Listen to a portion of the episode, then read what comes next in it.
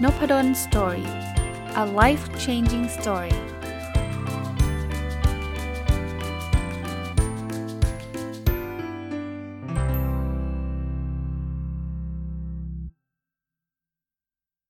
สวัสดีครับ ยินดีต้อนรับเข้าสู่น p ด d o สตอรี่พอดแคสต์นะครับ แล้วก็วันเสาร์นะครับ ยินดีต้อนรับเข้าสู่รายการ Weekend Entrepreneur หรือรายการผู้ประกอบการวันหยุดนะครับ ผมยังมาอยู่กับหนังสือเล่มเดิมนะครับ ชื่อหนี้เงินเดือนหรือเงินทอนนะครับ โดยคุณอมสิริวีรกุลนะผมว่าเป็นหนังสือที่น่าสนใจ แล้วก็มีหลาย ๆ เรื่องที่ผมคิดว่ามันรีเลทหรือว่าเชื่อมโยงกับการเป็นผู้ประกอบการมันหยุดได้ดีนะครับ วันนี้ก็จะมารีวิวต่อนะ วันนี้มาถึงบทที่ชื่อว่า making making a plan but don't stick a plan นะครับ ก็ตามชื่อนะ ก็แปลว่า เออ เราควรจะมีการวางแผน แต่ก็อย่าให้มันตึงเกินไปนะครับ ตึงเกินไปก็คือ มีแผนแล้วไม่เปลี่ยนเลยนะครับคุณอมสิริเนี่ยก็เล่าให้ฟังว่าไปเดินทางไปงาน Startup Thailand นะแล้วก็ได้เข้าฟังหลาย ๆ เรื่องเลยนะครับ แต่คนที่คุณอมสิริพูดถึงก็คือคุณมิ้นไอโรมอโลนนะหลายคนคงเคยได้ยินชื่อคุณมิ้นนะก็เป็นหญิงสาวที่เดินทางรอบโลกตั้งแต่อายุ 20 ต้นๆนะแล้วก็ไปมากว่า 90 ประเทศเลยในช่วง 7 ปีนะครับคราวนี้มาถึงคำถามที่พิธีกรถามก็คือเดินเดินทางมาเยอะขนาดนี้วางแผนอนาคตไว้ไว้ยังไงนะครับ คุณมิ้นก็บอกว่าจริง ๆ ถามตัวเองมาตลอดเลย เขาบอกปีนี้อายุจะเปลี่ยนจากเลข 2 เป็นเลข3แล้วนะครับ ก็เลยต้องมานั่งทบทวนนะ แต่คำตอบก็คือว่ายังคิดภาพไม่ชัดเจน เท่าไหร่ว่าอนาคตตัวเองเนี่ยจะไปลงที่ภาพไหนนะแต่เชื่อว่าอนาคตที่ดีคือการเต็มที่กับปัจจุบันให้ดีที่สุด เพราะพื้นฐานเธอเป็นคนที่จะทำอะไรเต็มที่อยู่แล้ว เธอเชื่อว่าความสุขของเธอจะทำให้อนาคตมีเส้นทางของมันเองนะ จริง ๆ แล้วคำว่าเต็มที่กับทุกสิ่งเนี่ยก็คือทุกๆเรื่องเลยนะไม่ว่าจะเป็นปัญหาที่เจอไม่ว่าจะอะไรแล้วเชื่อว่าการเต็มที่กับทุกสิ่งทุกอย่างนั่นแหละ เดี๋ยวมันจะนำเราไปสู่อนาคตนะเอ่อก็มีคำถามจากพิธีกรอีกบอกว่าเอ๊ะแล้วแผนการสำคัญไหมคุณมิ้นบอกสำคัญนะไม่ใช่ว่าเราไม่มีแผนเลยนะครับ จริงๆแล้วคุณมิ้นเดินทางเยอะเนี่ยก็บอกว่าเฮ้ยเรารู้นะว่าเราจะต้องไปที่ไหนยังไงต้องต้อง จองตั๋วยังไงแบบไหน แต่บอกว่าแต่สุดท้ายนะ จากประสบการณ์การเดินทางของเธอเนี่ย ไม่ว่าคุณจะวางแผนไว้ดียังไง เดี๋ยวมันจะเจอปัญหาครับ เดี๋ยวเครื่องบินดีเลย์บ้าง เดี๋ยวรถไม่มาบ้างนู่นนี่นั่นนะครับ ก็ก็มีแผนดี แต่ว่าไม่ใช่ว่าฉันจะต้องไปตามแผนไปตลอดนะครับนั้นก็อย่างที่บอกครับว่า making a plan but don't stick แพลนก็คือวางแผนได้ แต่ว่าต้องรู้จักยืดหยุ่นตามสถานการณ์ คราวนี้ผมเอาเรื่องนี้มาเล่าทำไมนะ ผมคิดว่าคนที่ททำ weekend entrepreneur ก็คงมีแผนนะและสนับสนุนให้มีนะ ว่าจะขายอะไรแบบไหนเมื่อไหร่ แต่ว่าระหว่างทางเนี่ยท่านต้องยืดหยุ่น บางอย่างเนี่ยท่านอาจจะเริ่มต้นนะสมมตินะท่านอยากจะเป็นรับจ้างถ่ายรูปนะท่านก็บอกวันเสาร์อาทิตย์ใครจะให้เราไปถ่ายรูปถ่ายได้เลยนู่นนี่นั่นแต่เจอโควิดตู้มเงี้ย มันไม่มีใครให้ให้เราไปถ่ายรูปแล้วอะเพราะว่าแค่แค่ออกไปซื้อของคนยังไม่กล้าออกเลยใช่ไหมตอนนี้ล็อกดาวน์กันอยู่ แล้วคุณจะมารับจ้างถ่ายรูปมันก็ไม่ได้ใช่ไหมแปลว่ายังไงแปลว่าเราต้องเลิกทำ weekend entrepreneur ไปเลยหรือเปล่าอาจจะไม่จำเป็น เราอาจจะพลิกแพลงว่าอ้าวถ้างั้นสอนคอร์สสอนอ่าเป็นคอร์สออนไลน์ได้ไหมสอนคนถ่ายรูปให้เก่งขึ้น เพราะเรามีฝีมืออยู่แล้วนะครับ หรือว่าจะถ่ายรูปแล้วไปขายใน ในในอินเทอร์เน็ตมันมีนะครับเว็บไซต์พวกไอไอที่เขารับซื้อรูปออนไลน์อย่างเงี้ยไอ้อย่างนี้ก็ได้นะ แปลว่าเรามีเรามี plan ไว้ตั้งแต่ต้นใช่ แต่ว่าเมื่อเราไปเจออะไรที่เป็นอุปสรรคเนี่ย เราสามารถปรับเปลี่ยนได้นะครับ กับอีกบทหนึ่งนะ บทนี้เขาเรียกใช้ความฝันสร้างกำไรนะครับ ก็เป็นเรื่องของคุณหนึ่งจักรวาลนะครับ หลายคนคงรู้จักนะ คุณหนึ่งจักรวาลก็เป็น music director หรือโปรดิวเซอร์ที่ที่ เป็นชั้นนำของประเทศไทยนะทำรายการเช่น The Mask Singer คงเคยได้ยินนะ ที่เขาใส่หน้ากากแล้วมาร้องเพลงแล้วให้เดาว่าเขาคือใครนะครับ หรือ I See Your Voice อะไรเงี้ยนะครับอันนี้เขาก็เล่าถึงคุณคุณโอมเนี่ยนะครับคุณโอมสิริเนี่ยนะครับก็เล่าถึงเส้นทางของคุณหนึ่งจักรวาลว่าเขาไม่ได้แบบว่าง่ายสบายนะครับ ก็ต้องเรียกว่าเขาเริ่มต้นจาก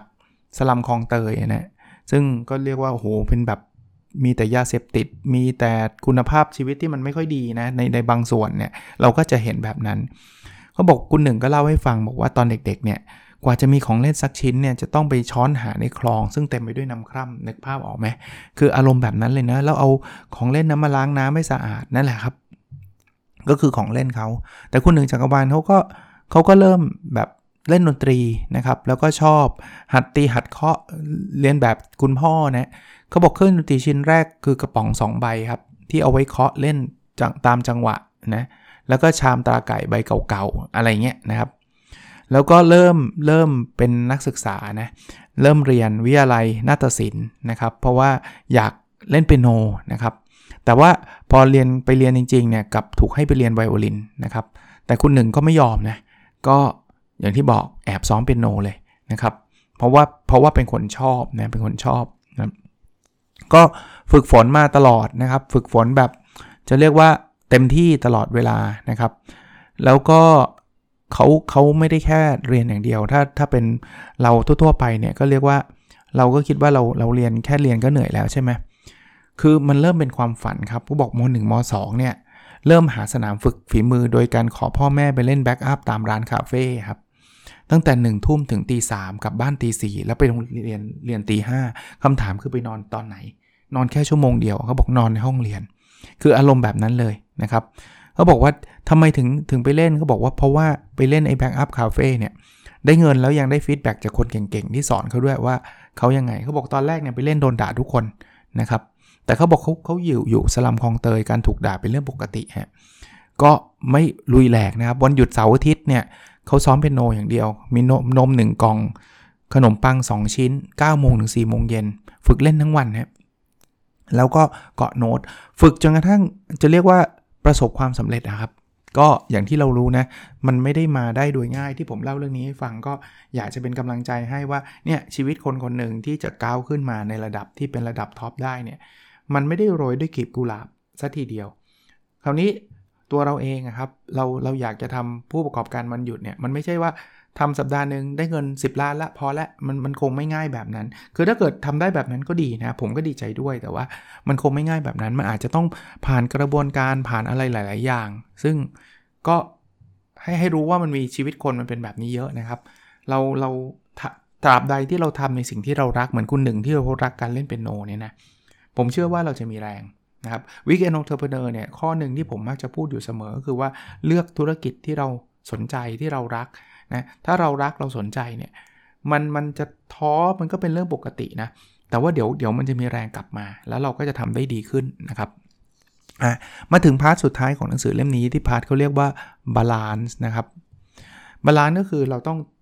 ไม่ใช่มองเฉพาะเงินอย่างเดียว ไม่ใช่มองเฉพาะเรื่องความสัมพันธ์เรื่องชีวิตอย่างเดียว เราอาจจะต้องทำให้มันสมดุลนะ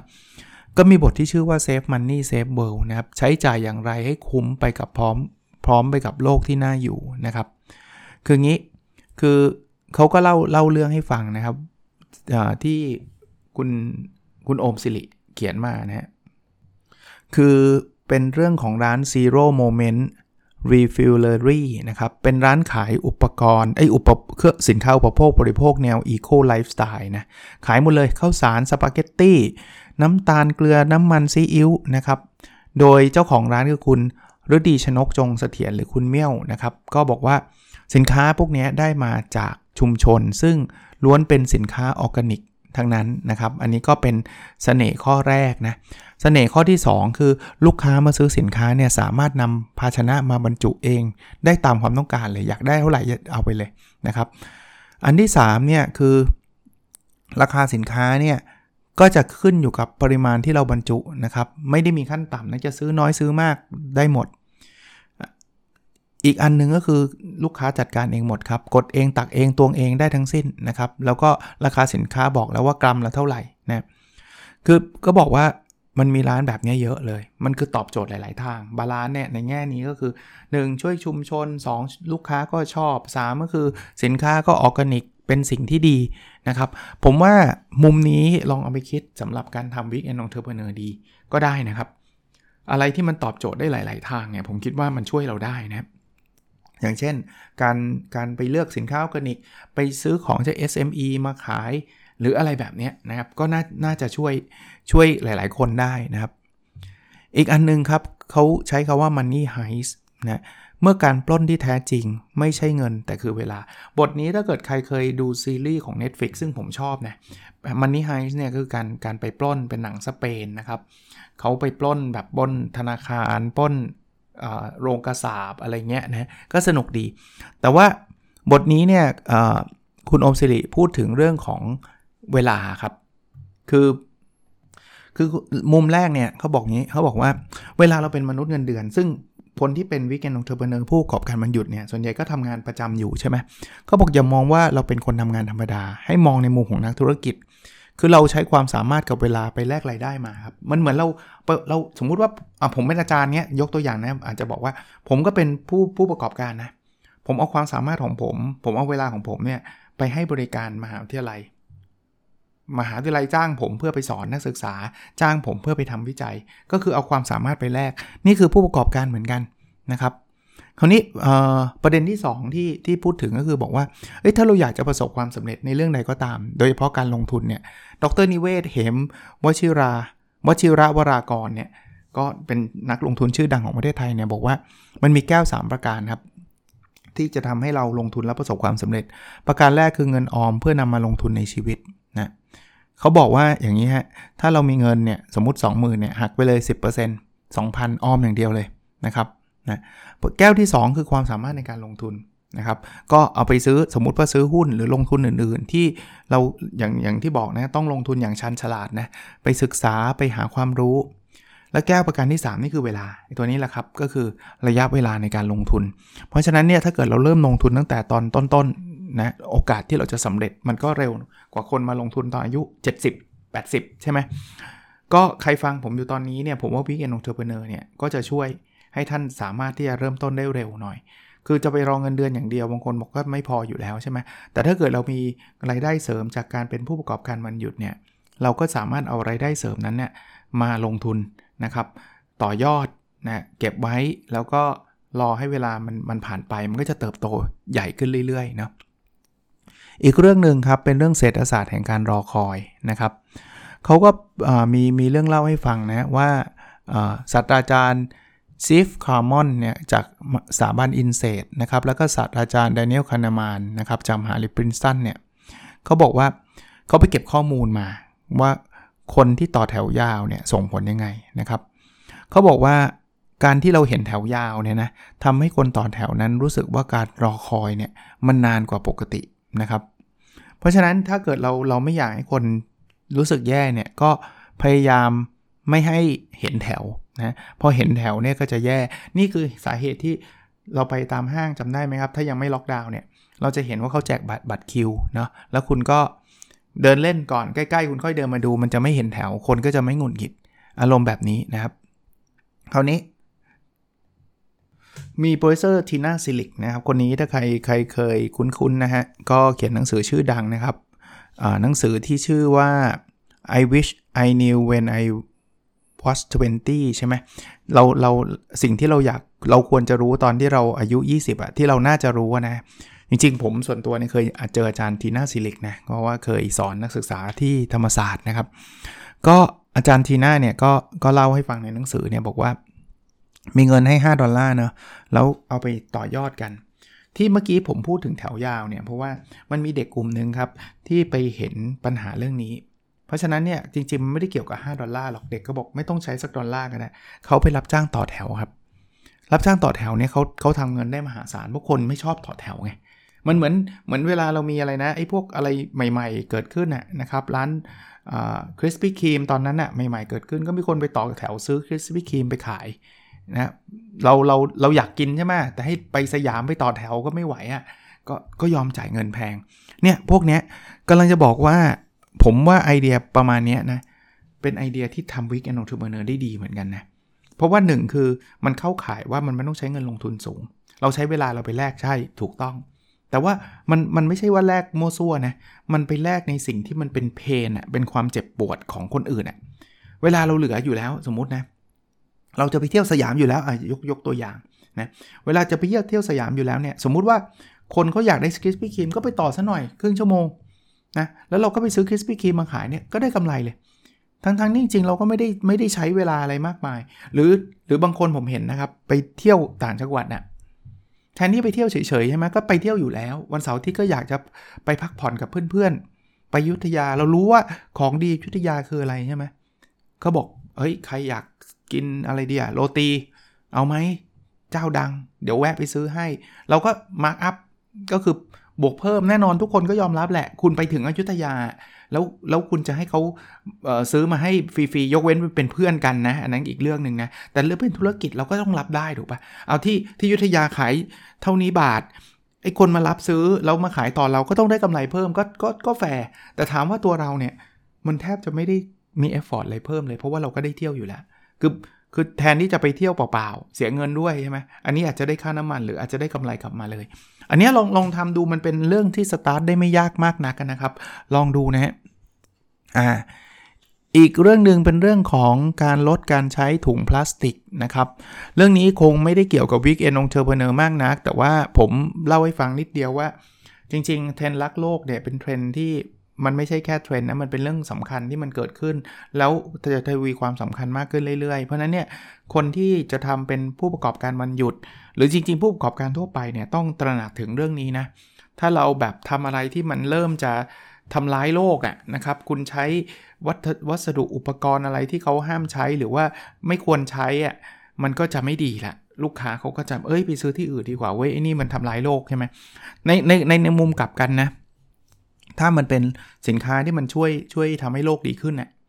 สินค้าที่มันเป็นสุขภาพที่มันเป็น green นะครับ เป็น friendly อะนะครับเป็น environmental friendly จะเรียกว่าอะไรเนี่ยเป็นมิตรต่อสิ่งแวดล้อมอะไรเงี้ยช่วยนะ มันทำให้แบรนด์เราเราดูดูดีขึ้นแล้วมันเป็นจุดขายได้เลยนะ ผมมีคนฟัง Weekend Entrepreneur หลายคนนะครับ ที่ลุกขึ้นมาแล้วก็ไปเอารีไซเคิลต่างๆ มาทำอะไรเงี้ย ซึ่งมันก็ไม่ได้ใช้เงินลงทุนสูง แล้วมันก็ยังช่วยสิ่งแวดล้อมด้วยนะ มีท่านหนึ่งก็ใช้ผักตบชวามาทำอะไรเงี้ย ผมว่าเป็นสิ่งที่ดีนะครับ โอเคเอ่ออีกเรื่องครับเขาคุณอมสิริเล่าให้ฟังถึงเรื่องกล่องนะครับ เป็นความคิดจากฮอกไกโดนะฮะบรรจุภัณฑ์มือสองที่ประหยัดต้นทุนแถมยังได้กำไร คือเรื่องนี้เขาเขา มันเกิดขึ้นที่ฮอกไกโดนะเขาสังเกตว่าเวลาเราไปซื้อพวกอาหารพวกอะไรของแห้งของฝากอะไรเงี้ยนะครับในซูเปอร์มาร์เก็ตหรือที่อื่นๆเนี่ยเขาจะมีกล่องวางไว้ให้เราแพ็คกลับบ้านได้เลย ซึ่งมันเป็นไอเดียที่ดีนะแต่ประเด็นมันคืออยู่ตรงนี้ที่น่าสนใจคือกล่องเนี้ยมันเป็นวิธีการกำจัด กล่องของญี่ปุ่น คือแทนที่กล่องที่มันถูกใช้แล้วไม่ใช่กล่องใหม่นะ กล่องนั้นคือคือถูกใช้แล้ว แทนที่จะต้องไปย่อยไปทำรีไซเคิลเสียเสียเงินเสียทองเยอะแยะเขามาแจกให้นักท่องเที่ยวนี่แหละนักท่องเที่ยวก็ต้องการอยู่แล้ว เพราะว่าเราจะเอาของแพ็คยังไงอะมันแพ็คลำบากถูกปะก็มีกล่องให้แพ็คก็แพ็คเลยไม่ได้เกี่ยวกับ Weekend Entrepreneur ซะทีเดียวนะ แต่ผมชื่นชมไอเดีย ผมว่าเราลองคิดไอเดียอะไรประมาณนี้ที่มัน win-win อะคือกล่องก็ไม่ได้ใช้อยู่แล้ว มันก็ช่วยด้วยกำจัดกล่องไปด้วย แล้วนักท่องเที่ยวก็ happy ด้วยอารมณ์แบบนี้นะอีกเรื่องครับ การทำบัญชีดีต่อเราอย่างไรนะครับ ก็มี case study นะครับ วิธีการกอบกู้ทีมเบสบอลในตำนานด้วยสถิติจากปีเตอร์แบรนด์นะครับ อันนี้ต้อง refer ถึงหนังที่ชื่อว่าMoneyball ผมก็ดูนะ หนัง Moneyball เนี่ย คือมันเป็นเรื่องราวของทีมของโอ๊กแลนด์แอตเลติกนะครับ ซึ่งจริงๆ เป็นทีมที่แบบผลงานไม่ดีเลยนะ ในปี 2545 เนี่ยมีผู้จัดการทีมที่ชื่อว่าบิลลี่บีนเข้ามา ซึ่งในหนังเนี่ยแบรดพิตเป็นคนเป็นคนแสดงนะครับ ก็เขาก็เลยไปไปจ้างนักคณิตศาสตร์หรือนักเศรษฐศาสตร์นะครับ ชื่อปีเตอร์แบรนด์เนี่ยเข้ามาช่วย เขาทำอะไรฮะเขามาดูสถิติของนักเล่นเบสบอลแต่ละคน ซึ่งบางคนเนี่ยแบบโหยดูชื่อแล้วไม่มีใครรู้จักเลย แต่เขา recruit คนเหล่านั้นมา กลายเป็นว่ามันทำให้ไอ้ทีมโอ๊กแลนด์แอตเลติกเนี่ยประสบความสำเร็จมากนะครับ ชนะต่อเนื่องถึง 20 แมตช์เลยนะอันนี้คือเรื่องจริงนะเรื่องจริง ประเด็นที่เขา relate ถึงนะครับในบทในบทนี้ก็คือ เวลาเราจะทำธุรกิจเนี่ยข้อมูลพวกนี้สำคัญ บางทีเรามองข้ามไป เอาง่ายๆนะครับ แค่บัญชีรายรับรายจ่ายของเราเนี่ย ใครเป็นวิกแอนนงเทอร์เพเนอร์เนี่ย ควรอย่างยิ่งนะ ที่ได้ดูว่าเราเนี่ยใช้เงินไปเท่าไหร่ ได้เงินมาเท่าไหร่ แล้วเชื่อไหมว่าบางทีอะค่าใช้จ่ายเล็ก ๆ บางประการเนี่ยมหาศาล ผมมีประสบการณ์ส่วนตัวเล่าให้ฟังครับ แต่ก่อนเนี่ยผมชอบแบบ subscribe หมดเลยไอ้พวกเทคโนโลยีเนี่ย subscribe ดอกบล็อกกับทุกอย่างเลย แล้วเชื่อไหมฮะมีหลายอย่างเนี่ยปีหนึ่งใช้ครั้งเดียวหรือ 2 ครั้ง ไม่คุ้มอะพูดง่ายๆว่าไม่คุ้มแหละหรือบางอันไม่ได้ใช้เลย แต่เรายังจ่ายทุกเดือนทุกเดือน ผมพอหยิบบัตรเครดิตมาเนี่ยมานั่งไล่เฮ้ยอะไรวะเนี่ยมันดูน้อยนะ เดือนละ 20 บาท 200 บาท 500 บาท 300 บาท ผมมารวมๆกันเนี่ยสามสี่พันบาทต่อเดือนครับ พอผมเลิกเนี่ย save เงินได้ สามสี่พันแล้วถ้าเดือน save ได้ สามสี่พันเนี่ยปีหนึ่งเนี่ยหลายหมื่นนะ เพราะฉะนั้นบางทีเนี่ยเราเราเป็นวิกฤตของเธอเนอ้ยนั่นนิดนึงหน่อยนึงทำไปจริงๆไม่เวิร์กนะครับอ่า มาดูอีกเรื่องครับ เขาเรียก suspended coffee กาแฟปริศนาที่คนอื่ม คนดื่มอุ่นกาย คนจ่ายอิ่มใจนะครับมาดูกันว่าเป็นเรื่องเกี่ยวกับอะไร คือคำว่า suspended coffee เนี่ยมันเป็นอารมณ์แบบนี้ครับ คือเราเดินไปร้านกาแฟแล้วเราไปจ่ายเงิน เผื่อคนคนมาทีหลังเนี่ยบอกสมมติผมจ่ายค่าลาเต้เผื่อคนมาทีหลัง แล้วคนมาทีหลังเนี่ยเขามาซื้อกาแฟเนี่ยเขาไม่ต้องจ่ายเลย เพราะว่าเราเราก็บอกว่าคนก่อนหน้านั้นจ่ายให้คุณไปแล้ว มันคล้ายๆ pay it forward นะครับ คือช่วยกันนะก็บางทีก็มันมันช่วยอะไรได้หลาย ๆ อย่างนะยุคโควิด -19 เนี่ยเราต่อเนื่องอีกนิดหนึ่งเนี่ยก็มีคนทำแบบนี้เยอะนะ ไปที่ร้าน SME อยากไปช่วยก็ไปซื้อข้าวทำข้าวกล่อง 10 กล่อง แล้วก็บอกว่าถ้าคนยากจนมาเนี่ย ก็ให้เขากินได้เลยนะแล้วก็ประชาสัมพันธ์ไปว่า เออผมซื้อไว้แล้ว 10 กล่อง 20 กล่อง 200 กล่อง ก็ไปกินได้เลย ผมว่าเป็นอะไรที่ดี อาจจะไม่ได้เกี่ยวกับ Weekend Entrepreneur นะครับ แต่ว่าถ้าเราถ้าเราจะทำอะไรแบบนี้บ้างเนี่ย โดยที่มันไม่ได้ทำให้เราเดือดร้อนนะ ผมว่าช่วยๆกัน ถ้าเรามีกำลังนะครับ โอเคละผมผมบางคนก็อาจจะบอกโอ้โห แค่นี้ก็จะตายอยู่แล้ว ก็ถ้าเราไม่มีกำลังก็ไม่เป็นไรครับ แต่ถ้ามีกำลังเนี่ยพอจะช่วยกันได้ก็ช่วยกันไปเนี่ยผมคิดว่าน่าจะเป็นอะไรที่ที่ดีต่อธุรกิจเราด้วยนะ จริง ๆทำเนี่ยไม่ได้ไม่ได้จะทำให้ธุรกิจเราดังอะไรหรอกนะไม่ได้หวังกำไรอะไรหรอก แต่ว่ามันมันถือว่าเป็นเป็นส่วนหนึ่งที่จะช่วยสังคมอะ่ะแล้ว eventually นะผมว่าในที่สุดเนี่ยคนจะตระหนักรู้เองแหละว่าเออคนนี้ก็ไม่ได้เอาแค่จะเอาเงินอย่างเดียว ยิงการเอาเงินไม่ได้ผิดอะไรนะ เพราะเราทำธุรกิจใช่ไหมแต่ว่าบางอย่างเราช่วยได้เราก็ช่วยนะ อะไอ้เรื่องนี้อีกเรื่องครับก็บอกว่าทำงานให้เป็นจอมยุทธทั้งยุทธจักรต้องเรียกหา แล้วเงินกับโอกาสจะตามมาหาเองนะครับ อันนี้พูดง่ายๆครับว่าเราต้องพัฒนาตัวเองตั้งใจทำงานทำให้มันเต็มที่นะครับทำให้มันโดดเด่น คือเวลาเราทำเต็มที่ทำให้โดดเด่น โดยที่ไม่ต้องคิดว่าคุ้มไม่คุ้มนะสมมุติว่าไอ้ช่างกล้องเมื่อกี้ผมยกตัวอย่างเนี่ยสมมุติว่าเรารับจ้างถ่ายรูปอะ แต่ไปถ่ายแล้วคือเราถ่ายเต็มฝีมือไม่มีกักอะถ่ายสวยถ่ายแล้วเขาเขาอยากให้ถ่ายแค่ชั่วโมงหนึ่งเราจัดให้เขาเลยชั่วโมงครึ่ง เกินเวลาเราก็ไม่ได้ไปคิดหยุมคิดหยินคิดหยิมว่าจะต้องเพิ่มนั่นเพิ่มนี่ขอตังค์เพิ่มตลอดเวลาเนี่ยเดี๋ยวมันบักบอกปากต่อปากเองฮะโอ้โหคนนี้โคตรประทับใจ คือคือเข้าใจครับบางคนก็อาจจะรู้สึกว่าโอ้แต่เดี๋ยวคนเอาเปรียบ ผมผมมองแบบนี้ คือถ้ามันเอาเปรียบอย่างชัดเจนมากเกินไป เราก็ต้องหยุดอยู่แล้วล่ะ ถูกปะแต่บางทีมันนิดๆหน่อยๆอะมันไม่ได้คือคนนั้นเขาก็ไม่ได้ตั้งใจจะเอาเปรียบจริงๆอะบางคนเขายินดีที่จะจ่ายด้วยซ้ำแต่เราลองเทรดออฟดูดีๆนะคือถ้าเราโอ้ยไม่เป็นไรหรอกแค่นี้เองช่วยกันได้ไม่มีปัญหา นั่นหมายถึงว่าในอนาคตเนี่ยถ้าเขาอยากจะแนะนำเราเนี่ยเขาเขาจะแนะนำอย่างเต็มเต็มปากเลยว่า คนนี้โคตรเจ๋ง คนนี้เนี่ยบริการดีมาก แล้วเชื่อไหมครับหลาย ๆ ครั้ง ผมเนี่ยเวลาใช้บริการเวลาผมบอกต่อเนี่ยมันไม่ได้บอกต่อเพราะว่าคนนั้นเก่งกว่าคนอื่นนะมันบอกต่อว่าเราถูกอัธยาศัย เป็นแบบนั้นคือแน่นอนฝีมือมันต้องระดับหนึ่งมันไม่ใช่ว่าฝีมือห่วยใช่ปะแต่ว่าฝีมือมันก็ไม่ได้โดดเด่นแบบโอ้โหระดับประเทศสุดยอดอะไรเงี้ยแต่แบบนิสัยแบบเนี้ยอยากอยากแนะนำว่ะอารมณ์แบบนี้ครับ ช่วยเราได้เยอะนะครับ เวลาเราเป็น Weekend Entrepreneur นะครับ อย่าอย่าเข้มจนเกินไปนะครับ อีกเรื่องครับคือเพิ่มมูลค่าตัวเองด้วยมาฮิโตะสไตล์นะครับ5ข้อสำคัญต่อการสร้างมูลค่าตัวเองให้เกิดขึ้นในองค์กรนะเขาก็มาจากข้อแนะนำของโนงุจิมาฮิโตะนะครับผู้เชี่ยวชาญการประเมินกิจการนะครับเขียนหนังสือชื่อทำงานยังไงให้คุณมีมูลค่าสูงสุดในองค์กร เอามาเล่าให้ฟังเพราะว่าคนที่เป็นวิกแอนองเทอร์เพเนอร์หลายๆ คนก็คือพนักงานประจำนะข้อที่1ครับมองหาความหมายของงานที่ทำข้อนี้สำคัญมาก ผมรู้เราเราอยากจะมีความฝันมาเป็นผู้ประกอบการ แต่ใจเย็นครับทำงานประจำให้มันเจ๋ง หาความหมาย ความหมายอาจจะเป็นเรื่องไม่ใช่เรื่องเงินอย่างเดียว อาจจะเป็นเรื่องทักษะใหม่ๆนู่นนี่นั่นที่เราต้องการเก็บสะสม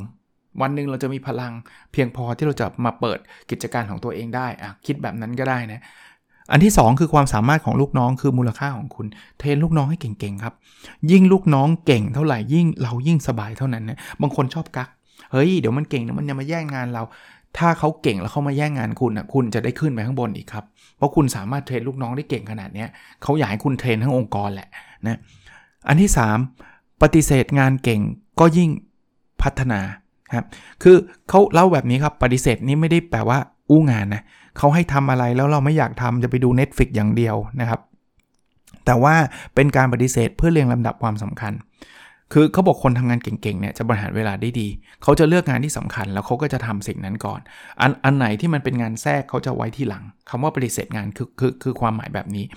อันที่ 4 ถ้าอยากพิสูจน์ตัวเองจงเลือกบริษัทอันดับที่ 2 เอออันนี้น่าสนใจนะคือเขาบอกอยู่อันดับหนึ่งมันแบบสบายๆชิวๆไม่ต้องทำอะไรเงี้ยแต่พออันดับที่2เนี่ยเราอยากจะแย่งอันดับหนึ่งใช่ไหมเราต้องคิดกลยุทธ์บอกไม่อยู่อันดับบ๊วยเลยล่ะอันดับบ๊วยมันขึ้นมายากไงนะมันไม่มีทรัพยากรเพียงพอที่ขึ้นอันดับที่2เนี่ยน่า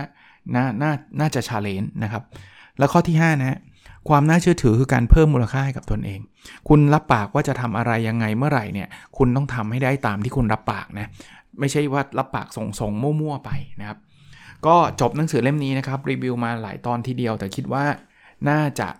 เป็นประโยชน์กับหลาย ๆ ท่านนะครับ หนังสือชื่อว่านี่เงินเดือนหรือเงินทอนนะครับ โดยคุณอมศิริวีรกุลนะก็ลองไปหาอ่านกันดูได้นะครับ หวังว่าจะเป็นประโยชน์นะครับ ก็สุดท้ายนะขอประชาสัมพันธ์อีกนิดนึง เพราะว่าผมไม่แน่ใจว่าท่านจะฟังผมทันหรือเปล่า ถ้าเกิดท่านฟังตอนเช้าวันอาทิตย์เป็นต้นไปก็คงไม่ทันนะครับเมื่อวานได้ประชาสัมพันธ์ไปแล้วทีหนึ่งแต่เผื่อจะหลุดไปสำหรับใครที่ยังไม่ได้ฟังนะผมจัดโครงการโครงการหนึ่งที่ผมจะสอนเรื่องการตั้ง OKR ในชีวิตประจำวัน หรือเรียกว่า personal OKR นะมันจะไม่ใช่เรื่องการตั้ง OKR ในองค์กรนะครับแต่เป็นการเขียนเป้าหมายในชีวิตเรานะครับ โดยใช้หลักการ OKR เนี่ย จัดในเช้าวันอาทิตย์นี้นะครับวันอาทิตย์ที่ 25นะครับเวลา9นาฬิกาถึงเที่ยงนะครับเอ้ยโทษทีถึง 11นาฬิกาคิดว่า 2 ชั่วโมงน่าจะจบนะไม่มีค่าใช้จ่ายใด ๆ เพียงแต่ว่าผมขอให้ท่านช่วยตามกำลังที่ท่านมีนะครับไปบริจาคเเงินให้กับโรงพยาบาลธรรมศาสตร์เฉลิมพระเกียรติ ซึ่งอตอนนี้เขากำลังจะขยายเตียง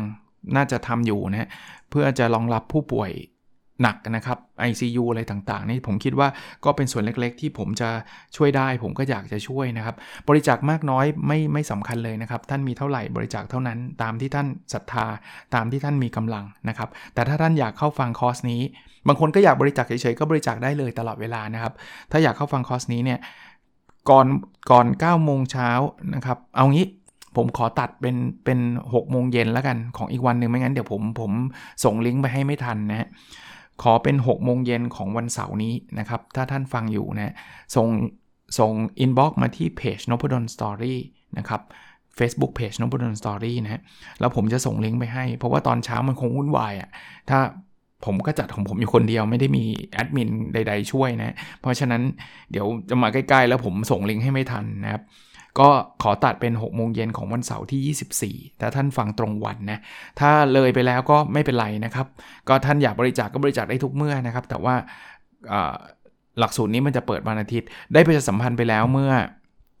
เมื่อวานนี้นะครับ เมื่อวานนี้ก็ขอเป็นส่วนเล็ก ๆ ส่วนหนึ่งที่จะช่วยเหลือเอเรื่องนี้นะครับก็ก็ไม่ได้มีค่าใช้จ่ายนะครับ ผมแล้วการบริจาคเนี่ยไม่ต้องโอนเงินให้ผมนะครับ โอนไปที่ธรรมศาสตร์เลยขอแค่สลิป ส่งมาให้ผมเท่านั้นเองนะครับใน inbox นะครับแล้วโอนที่ไหนลองไปดูในเพจนะครับผมเขียนไว้ในเพจ scroll down ไปนิดๆ เดี๋ยวท่านจะเจอครับที่ผมประกาศไว้นะครับเพจ Nopadol's Story นะครับโอเคครับ แล้วเราพบกันใน episode ถัดไปนะครับ สวัสดีครับ